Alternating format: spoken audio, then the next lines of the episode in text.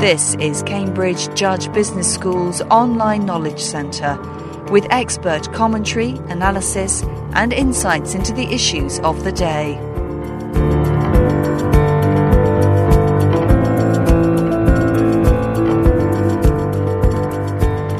We've all had Kodak moments in our lives, and we probably have shoeboxes stuffed with images of those moments recorded on what are now seen as primitive cameras. Eastman Kodak, the iconic company that invented the handheld camera, has filed for bankruptcy protection. The move gives the company time to reorganise itself without facing its creditors. one hundred thirty-three years old, Kodak failed to adapt to the digital era. Over a decade ago, Doctor Kamal Munir of Cambridge Judge Business School experienced his own Kodak moment as he researched the company and came to the conclusion that it had to change to survive. Five years ago, he wrote that its domination and creation of the technology and an emotional framework that sold its products was not enough. Its future lay in the hands of those who embraced the new digital landscape. So, is he surprised that Kodak managed to survive until now? I am surprised that they have lasted uh, as long as they have, because I have been saying this for around eight years or so. I wrote it about five years ago. Um, that they were going to soon find themselves in this position if they were not able to come up with a coherent business model um, very quickly, which they did not.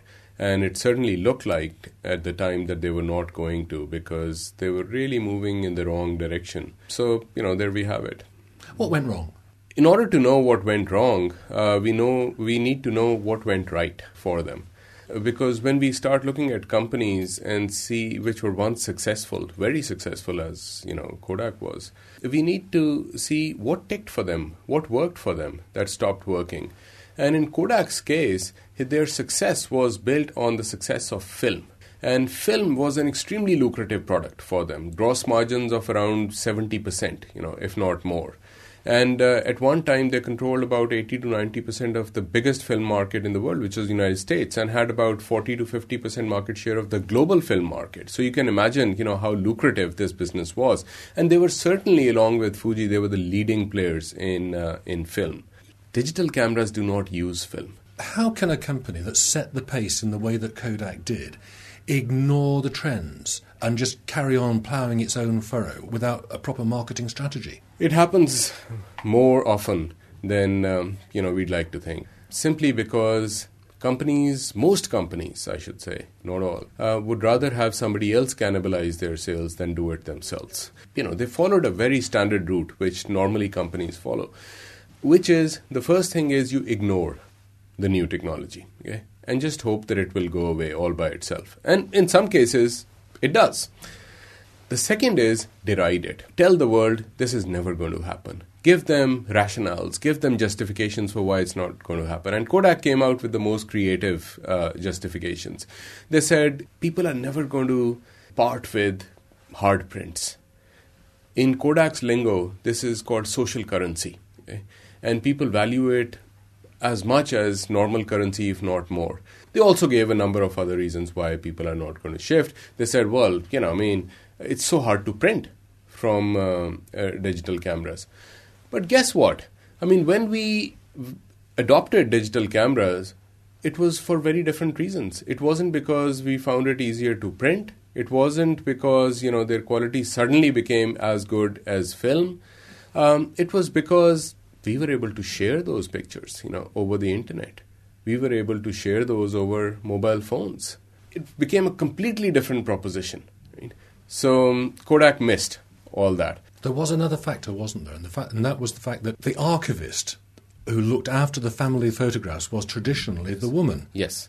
And with the new technology, it became a gadget that men were more interested in. Kodak's most lucrative market segment were women. In particular, soccer moms. These are thirty-something, you know, sort of young women who have two kids and a dog, you know, have a minivan, live in the suburbs. They take lots and lots of pictures and then share them over coffee mornings.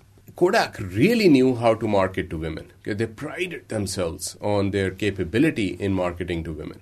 Ironically, they were the ones who created this segment, because when they came into the market, and I'm talking about the early nineteen hundreds, hardly any women took pictures. It was considered very unladylike for women to take pictures and dabble with these mechanical contraptions, you know, which used chemicals and all these.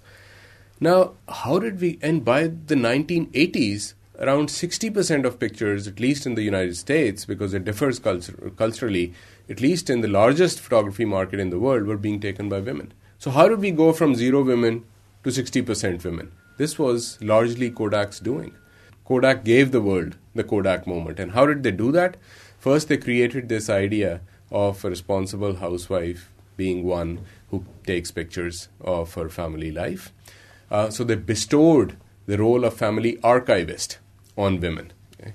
So they created this. Secondly, they told us that these are the significant moments that need to be preserved. Okay?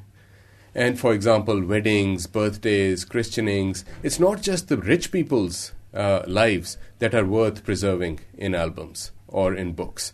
Your own family history is just as valuable. And here are family albums. You need to take these pictures and you need to construct a history of your own family, okay, which will run from generation to generation. So they ma- made it morally obligatory on you to take pictures. Kodak also played a key role in the transformation of travel into tourism. So they, they, they help to create, if you like, modern life in many respects, in the way in which we record images and, and, and create family archives, but no more. Well, that's it, right? I mean, with digital, what happened was the, there was a huge demographic shift because we took digital cameras not as specialty photography equipment, but as electronic gadgets. And suddenly, the demographic shifted from mostly women taking pictures to mostly men taking pictures. Now, first of all, Kodak had no idea how to market to men. They had never dealt with men. Secondly, men were taking pictures with their digital cameras, but they were not printing them out. And of course, these cameras did not use film. So where was the revenue stream? How were they going to make money from digital? Secondly, as we all know, margins on hardware are very thin. Certainly nowhere comparable to the margins on film. So they tried their best to prolong the life of film. So they gave the world photo C D, for example, you might remember that, and made a number of photo finishers buy equipment to burn C Ds with pictures that were originally taken on film. So the idea was, go on taking pictures on your film-based cameras, but when you give them for to the photo finisher, they will give them back to you as a set of hard prints, which we know you love, uh, but they will also give it to you as a C D, which you can plug into your laptop or your P C and have a set of very high-quality images digitally. Professionally, you were involved with Kodak. You studied and researched them. But at a personal level, you must feel quite sad that that's gone, because I know that you have an interest in photography. I have an interest in photography, and I spent countless hours in dark rooms uh, playing around with, um, you know, developing developers and uh, printing equipment and so on. So certainly I am sad. But, you know, I've been telling them for at least ten years that uh, they needed to come up with a new strategy. This strategy was not going to work. and uh, But... companies generally don't like to listen to critics.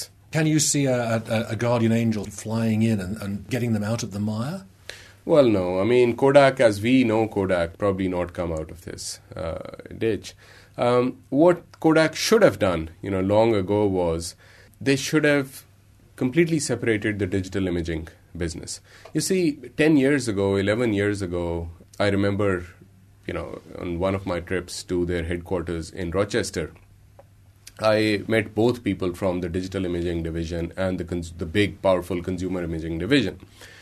And you would ex- you would expect that it would be the consumer imaging division which made money from film and associated products, which would be under pressure.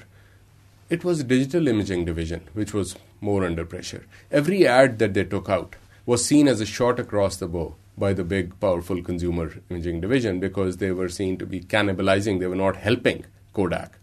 They were just, you know, on their own. So these people were under tremendous pressure. What? Secondly, they were trying to do digital while being based in Rochester. Company towns, you know, have grown up with certain companies, and you will not find many critics of that company, especially of their uh, technology. They should have taken this business to Silicon Valley, separated it completely from their existing business, and given them a free rein. Perhaps what they could have done was invested in ten different companies. run by teenagers or twenty-somethings, they could have owned Facebook today. They could have owned Flickr or, you know, give people money, shoestring budgets, tell them to experiment, start some business which has something to do with pictures. It, it is said that Kodak should have diversified into uh, pharmaceuticals, cosmetics, you know, like Fuji did. But Kodak did do that long before Fuji did. And it didn't work out for them. So the best really way forward was to reinvent themselves completely. But they were completely entrenched in this mindset, which was people take pictures to preserve memories.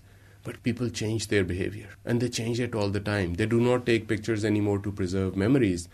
They take pictures to share experiences. Kamal Munir, thank you.